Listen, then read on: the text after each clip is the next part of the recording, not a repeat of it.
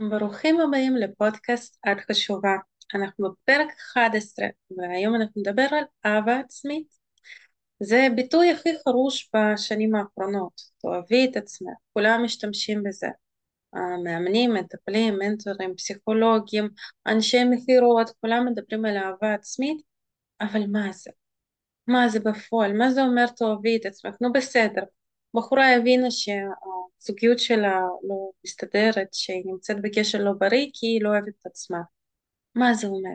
מה עושים עם זה תכלס?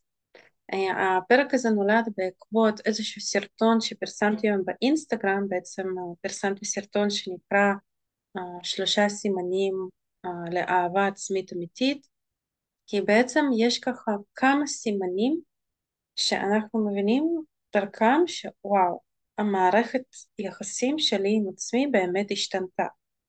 אבל עד שמגיעים לשלב הזה, צריך לעבור שלב אחר, ואנשים מפספסים את הנקודה הזאת, ואני ארחיב היום על השלב הזה, על השלב הראשון בעצם, כי אהבה עצמית זה השלב השני.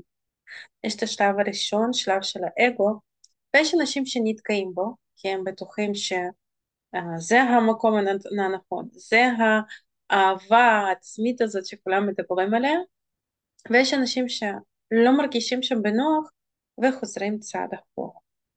אז בואו ננסה לעשות את זה בצורה יותר מסודרת.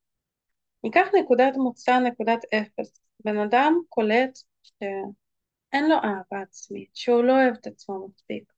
יכול להיות שזה קרה בעקבות פרידה, נגיד בחורה חוותה פרידה או בגידה או איזשהו קשר מתעלל והיא יצאה מהקשר הזה, או בחור זרק אותה והיא כאובה וכולם אומרים לה מותק את צריכה לאהוב את עצמך יותר.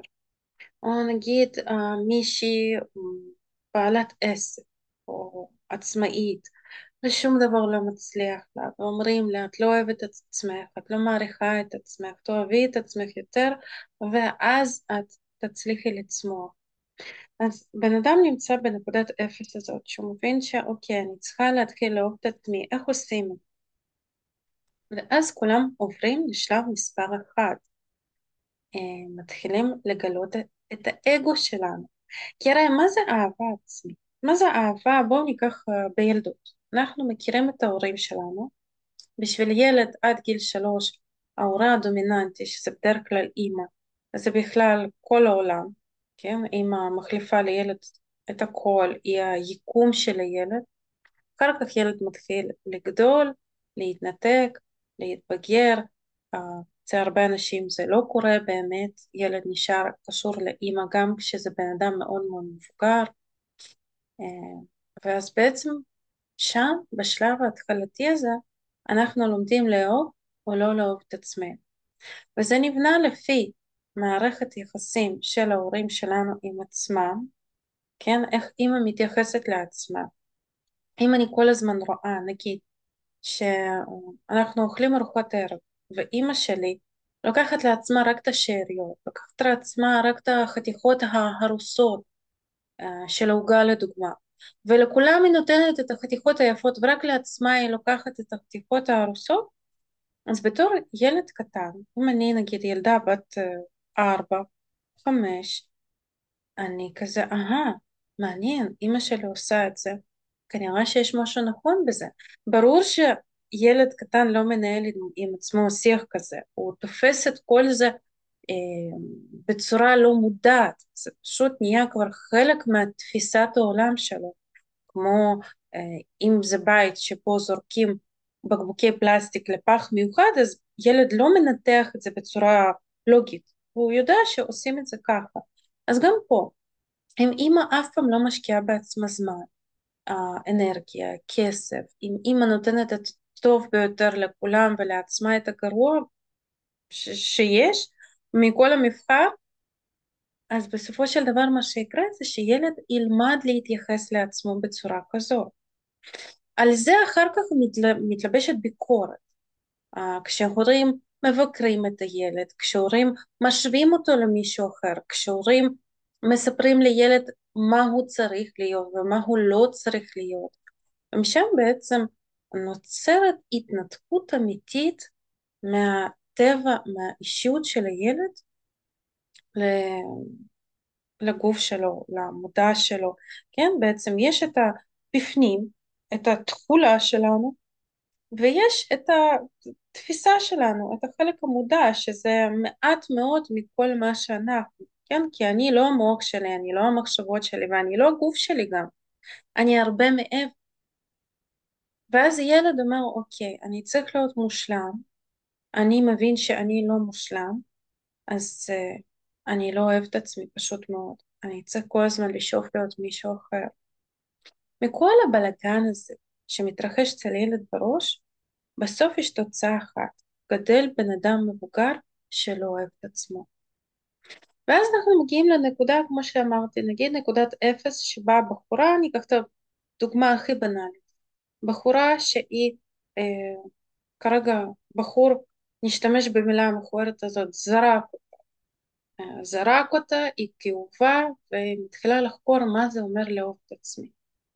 קודם כל באמת יש את שלב האגו, זה שלב מספר אחת, זה שלב שבו אנחנו uh, מתאספות, מתחילות לקרוא איזה שהם ספרים, להקשיב לכל מיני uh, סרטונים, פודקאסטים, uh, להקשיב לחברות שכביכול אוהבות את עצמם ואומרות זהו, אני הולכת להיות עכשיו מגניבה, אני הולכת עכשיו לתת לעצמי את כל מה שלא קיבלתי, ואני הולכת להיות uh, מניאקית עם בחורים אחרים, ואני הולכת לקלוט לעצמי דברים uh, טובים ויקרים, uh, וזה שלב אי אפשר לעקוף אותו. אנחנו חייבים באמת לתת מקום לאגו להרגיש את הנוכחות שלנו בעולם הזה, להרגיש את האני פה, אני קיימת, יש לי uh, צרכים מסוימים. וכן, זו תקופה שבה אנחנו uh, מורדות הרבה, זו תקופה שבה אנחנו הרבה מנסות למתוח את הגבולות של עצמנו וגם לבדוק את הגבולות של אנשים אחרים. נגיד בחורה שמתייחסת לא כל כך יפה לבחור אחר, כי היא כל כך כעוסה על האקס שלה, אז היא מתחילה עכשיו מראש אה, לנסות להתנקם בו דרך בחורים אחרים, זה כמובן גם איזשהו דפוס לא מודע. ואז היא בודקת את הגבולות, רגע, אני לא אענה לו, או אני אקבע איתו ואני אבריז לו, או אני אדבר אליו מסריח. בוא, בוא נראה מה יקרה, מה הוא יעשה, איך הוא יגיב. כל זה שלב uh, טבעי כמו שאמרתי, ואנחנו מתחילות לגלות שנייה מה המקום שלי בעולם הזה, איך אני רוצה ואיך אני לא רוצה. בדרך כלל בשלב מספר אחד אנחנו לא באמת מאושרות, כי אנחנו לא מקבלות את הסיפוק האמיתי. כי ההתנהגות הזאת זה בדרך כלל העתק הדבק מתסריט של מישהו אחר. לדוגמה, אנשים קוראים ספר למה גברים אוהבים ביצ'יות, אז כל אחד עושה את האינטרפרטציה משלו. אז uh, מי שלוקחת את מה שכתוב שם, הופכת את זה איך שהיא חושבת לא נכון, מעבירה את זה לחברה שלה, וחברה שלה מעתיקה את הדפוס הזה, ובסוף יושבת ואומרת, וואי, אבל לא טוב לי עם זה, אני לא מרגישה שלמה עם זה. אבל היא חושבת שבנקודה הזאת יהיה לה פחות כואב מאשר בנקודה שבה נגיד בן זוג שלה uh, נפרד ממנה. וזה נכון, כשאנחנו בנקודת אגו אז פחות כואב לנו. גם פחות כיף לנו, אבל פחות כואב לנו. אנחנו לומדות להכיר את עצמנו, מה אני רוצה, מה אני לא רוצה, מה כן הייתי uh, מוכנה להתפשר עליו, על מה לא הייתי מוכנה להתפשר. וככה מתחיל איזשהו תהליך של חקירה, הוא יכול לקחת בדרך כלל בין חצי שנה לשנתיים, זה הטווח הקלאסי שבו בחורות עוברות אה, באמת איזשהו תהליך אה, של טיפול, עוברות תהליך של היכרות עצמית, אה, התנסות מסוימת, ואז אנחנו עוברים לשלב הבא. השלב הזה יכול להיות או רגרסיה וחזרה אחורה, כשבחורה אומרת, טוב, אין לי כוח כבר, אני הולכת לטיפול ים של זמן, אני משקיעה בעצמי, אני לומדת, אני מעתיקה את הדפוס ההתנהגות שאומרים לי ואני לא מרגישה את הסיפוק, או לא הצלחתי למצוא זוגיות, או לא מסתדרת כלכלית, העסק שלא צומח, לא רוצה.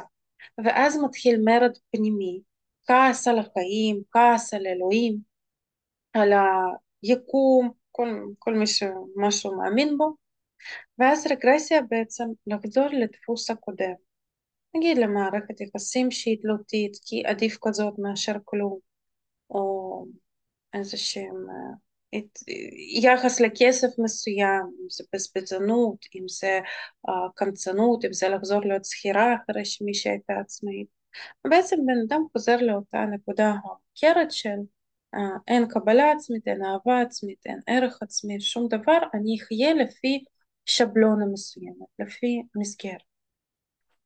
בן אדם חזר לנקודת אפס. אפשר לחזור, uh, בעצם, סליחה, לא לחזור, לעלות לשלב שני. השלב שני זה באמת שלב שבו אנחנו מבינים את האגו וכבר אין צורך, אין צורך פנימי להוכיח משהו למישהו, אין צורך לרוץ אחרי אגו או אחרי uh, כמו טווס כזה להראות, תראו כמה אני מושלמת וכמה אני uh, מוערכת, אין צורך להוכיח שום דבר לאף אחד ואנחנו עולים לשלב של אהבה עצמית כמו שאנחנו אוהבים אה, נגיד את ההורים שלנו, או אחים, חיית מחמד, איזשהו נתון שפשוט הגיע לחיינו ולרוב זה לא היה מתוך בחירה, עם חיית מחמד זה קצת שונה, אבל עם אנשים קרובים, אה, ואני יכולה להגיד את זה נגיד אה, אימא שלי או אחים שלי, אלה האנשים שנכנסו לחיים שלי, אני לא יכולתי לבחור בהם, הם פשוט היו שם. הם נתון מסוים, נגיד אה, לי יש אחים קטנים והם פשוט הגיעו לחיי, אני לא בחרתי לא את המראה חיצוני שלהם, לא את התכונות אופי שלהם, לא את היחס שלהם כלפיי, שום דבר. את אימא שלי גם לא בחרתי, אבל אני אוהבת את האנשים האלה עם כל הלב, כאילו, זה, זה פשוט האהבה הכי גדולה שיש. אז כשאנחנו מתחילות להתייחס גם ככה לעצמנו ולהבין שזה נתון שהגעתי אליו, ואני אוהבת את הנתון הזה ולא הייתי רוצה לשנות שום דבר. כן, יכול להיות שהייתי רוצה שאחותי אה, תתנהג בצורה מסוימת, או אימא שלי תהיה שונה, או אימא שלי אה, כשהייתי קטנה הייתה מתנהגת אחרת. יכול להיות שיש את זה, וגם על עצמי אני יכולה להגיד שכן הייתי שמחה שאני אוכל פחות שוקולדים, כי זה עושה לי פצעים וקילוגרמים נוספים, או לדוגמה שאני אעשה יותר ספורט כי אני יודעת שזה יעשה ממש טוב לגב שלי. אבל גם בלי הדברים האלה אני מרגישה אהבה עצומה כלפי המשפחה שלי. לדוגמה אני לא מפסיקה לאהוב את אחותי פחות כי היא לא עושה שם משהו. אמ, ואותו דבר כלפי עצמי אז אני לא עושה מספיק ספורט או אני אוכלת הרבה שוקולדים אוקיי סבבה אבל האהבה שלי כלפי עצמי לא משתנה. אני אוהבת את הנתון הזה שאליו נולדתי, כי אני יודעת שזה לא רק גוף, זה לא רק מוח, זה הרבה יותר מזה. וזה באמת שלב של אהבה עצמית אמיתית, ואז מתחילים להתרחש קסמים שחיכינו להם אה, בשלב מספר אחד, בשלב של האגו. אני היום אה, סיפרתי באינסטגרם שלושה סימנים עיקריים והסימן הראשון זה באמת כשאנחנו מפסיקות להגיד לעצמנו כל הכבוד. כשאני uh, מתחילה לטפל במישהי או מגיעים אליה למנטורים אז uh, אחת המשימות הראשונות שאני נותנת זה באמת כל ערב לפני שינה לכתוב חמש שורות על מה את רוצה להגיד לעצמך כל הכבוד. וזה באמת כדי להביא את הבן אדם מנקודת אפס לשלב ראשון, לשלב של אגו. שבאמת כל הכבוד לי, אני סבבה, אני יכולה להיות ההורה המפרגן, התומך. אה, אז יש את השלב הזה. ואז אנשים שנמצאים בתהליך ארוך יותר, כשהם מתחילים להשתמש בביטויים האלה של אה, אני אתמול כתבתי לעצמי כל הכבוד או לא כתבתי, ואז אני אומרת stop, אנחנו כבר לא מדברים בקטגוריות כאלה. כבר לא צריכה את. ההערכה הזאת, כל הכבוד או לא כל הכבוד. את בסדר ואת תקינה בכל מצב. ואני מלווה קבוצות mastermind, שזה קואוצ'ינג קבוצתי, וגם שם, אני לא רוצה יותר הערכות עם משהו טוב או משהו לא טוב. אין דבר כזה. הכל בסדר והכל תקין. בין אם שטפתי כלים uh, אתמול או לא שטפתי, בין אם uh, הדוגמה שהבאתי היום זה מצחיק, נכנסתי בעץ במקום להיכנס בחנייה, זה לא מוריד, לא מהערך שלנו, לא מהיכולות שלנו, לא מאהבה עצמית כלפי עצמנו. אה, זה סעיף ראשון. הסעיף השני היה לגבי קבלה עצמית. אני יודעת שיש לי ככה וככה שיער, ושיש לי ככה וככה בעיות בריאותיות, ומשקל, ואיזה שהם כישורים, ואולי יש לי בעיות קשב וריכוז, ואולי יש לי איזה שהם מחלות, וים של דברים. כל אחד מאיתנו מלא מלא בניואנסים. אוקיי, כל זה, כל זה שלי. אני בקבלה, אני מקבלת את זה ואני לא מנסה להתנגד. היום היה קטע מעניין, אה, הלכתי, עשיתי פשוט הליכה ברחוב, וראיתי בחורה שהלכה, יש לה גוף מדהים, והלכה בשמלת סטן ארוכה כזאת, מהממת, מעל ג'קט, ובאמת הסתכלתי ואמרתי, מעניין מתי שאני אוכל ללבוש בגד כזה ולהיראות כך. והלכתי, חשבתי על זה, ואני מבינה שקודם כל אני בחיים לא אהיה במבנה שלה, כי היא קטנטונת, היא, היא צרה ממני, גם אני אהיה עכשיו אה, מאוד מאוד מאוד רזה, אני בחיים לא אהיה צרה כמוה, כן? היא ממש צרה, היא הרבה יותר נמוכה ממני, היא קטנטונת כזאת, אז לא משנה איך, אני בשמלה כזאת אראה אחרת לגמרי. וגם המבנה גוף שלי, אה, זה מבנה שהוא באמת אה, יותר מלבני, או עיגול כזה, אין לי את השעון חול. זה לא מבנה הגוף שלי, ואני באמת ככה הסתכלתי על זה ואמרתי, אוקיי, כאילו אוקיי, זה, זה מה שיש. והלכתי עם זה בשלום ואמרתי, נמצא את השמאלות שלמבנה גוף שלי הם כן יתאימו. וזה היה רגע מקסים כי בעבר לא היו לי מחשבות כאלה, בעבר היה לי דיאלוג אחר לגמרי.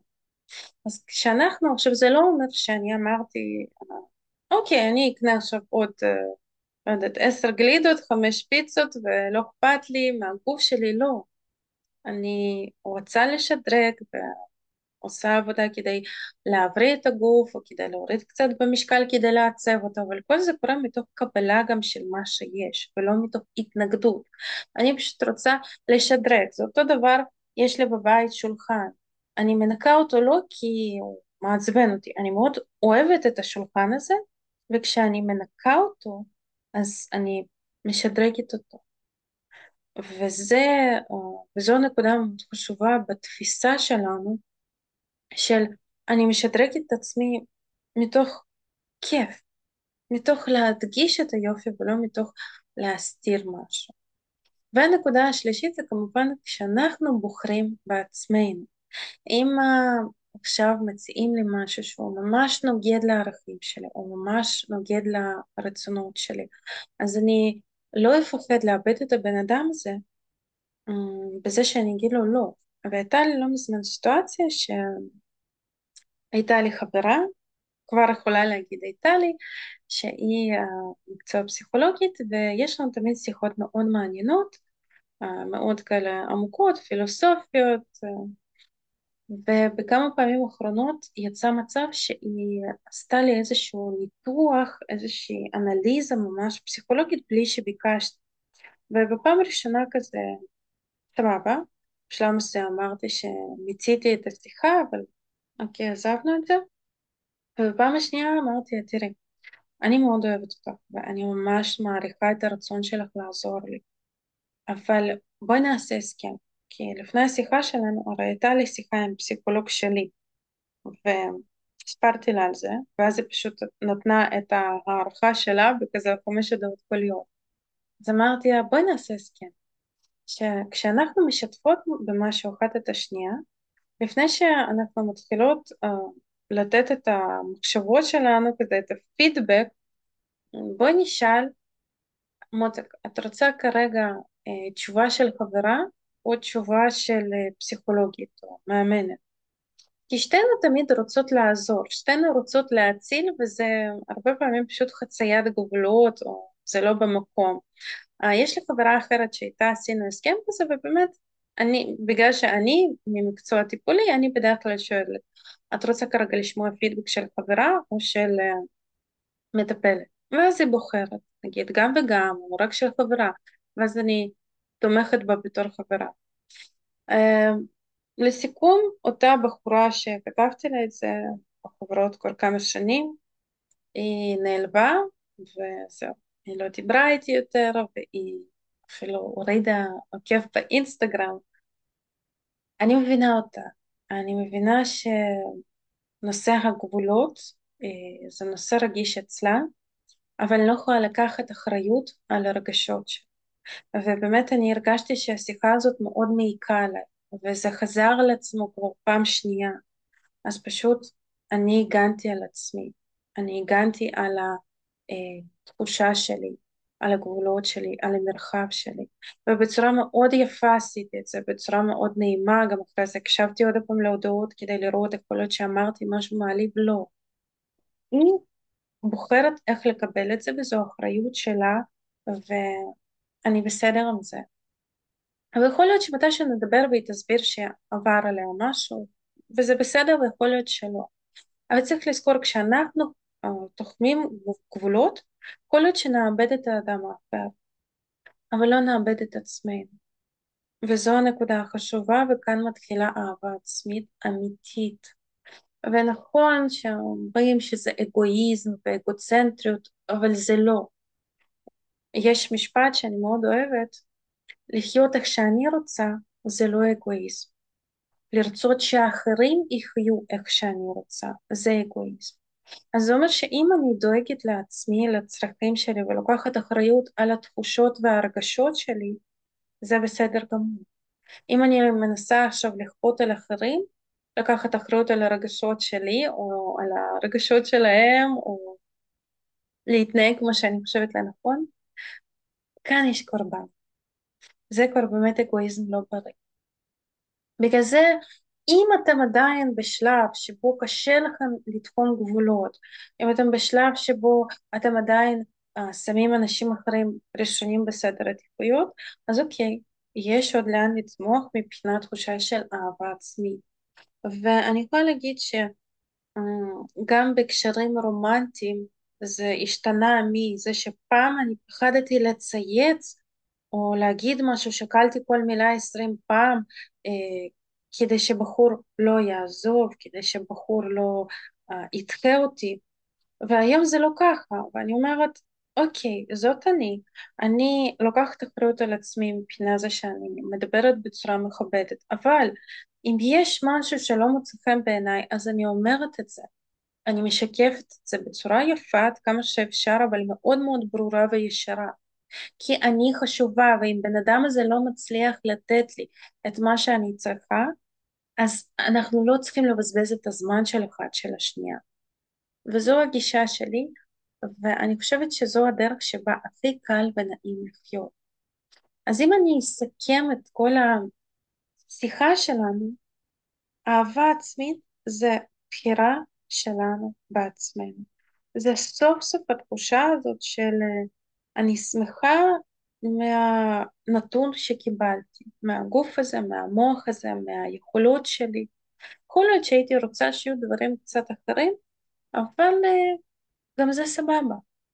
כשאנחנו שמים את עצמנו ראשונים בסדר עדיפויות שלנו, בצורה בריאה, בצורה מכבדת, כשאנחנו לא מעבירים לאנשים אחרים אחריות על האושר שלנו, על הבריאות שלנו, אלא כשאנחנו דואגים, דואגים לצרכים שלנו ולאינטרסים שלנו. זה המרכיבים של אהבה עצמית אמיתית. וכל מה שמעבר לזה, ב... אם אני קונה לעצמי תיק יקר אז אני אוהבת את עצמי, לא, זה בדרך כלל פיצוי, זה אגו, זה ניסיון לרוץ אחרי סטטוס, אותו דבר עם אוכל, עם כל דבר אחר, במיוחד עם דברים חומריים. אין בהם אהבה עצמית. כשאני הולכת קונה לעצמי תיק, בושם, ג'ינס, זה כיף, זה מפנק, אבל אין קשר בין הדברים האלה לאהבה עצמית. אני אשמח לשמוע אם יש לכם איזה שהם שאלות, אתם תמיד יכולים לכתוב לי ברשתות חברתיות, קואצ' אנסטסיה שמיט באינסטגרם, אה, אני זמינה שם תמיד, אני עונה בהודעות פרטיות, לא מישהו אחר. ואני מאחלת לכם לאהוב את עצמכם, באמת באמת לאהוב את עצמכם, כי זה מוריד מאיתנו אבן ענקית. ברגע שאנחנו מתחילים לאהוב את עצמנו, זה מוריד אבן כבדה כזאת שאנחנו סוחבים עם עצמנו. Uh, בדרך כלל רובנו סוחבים אותה מגיל קטן.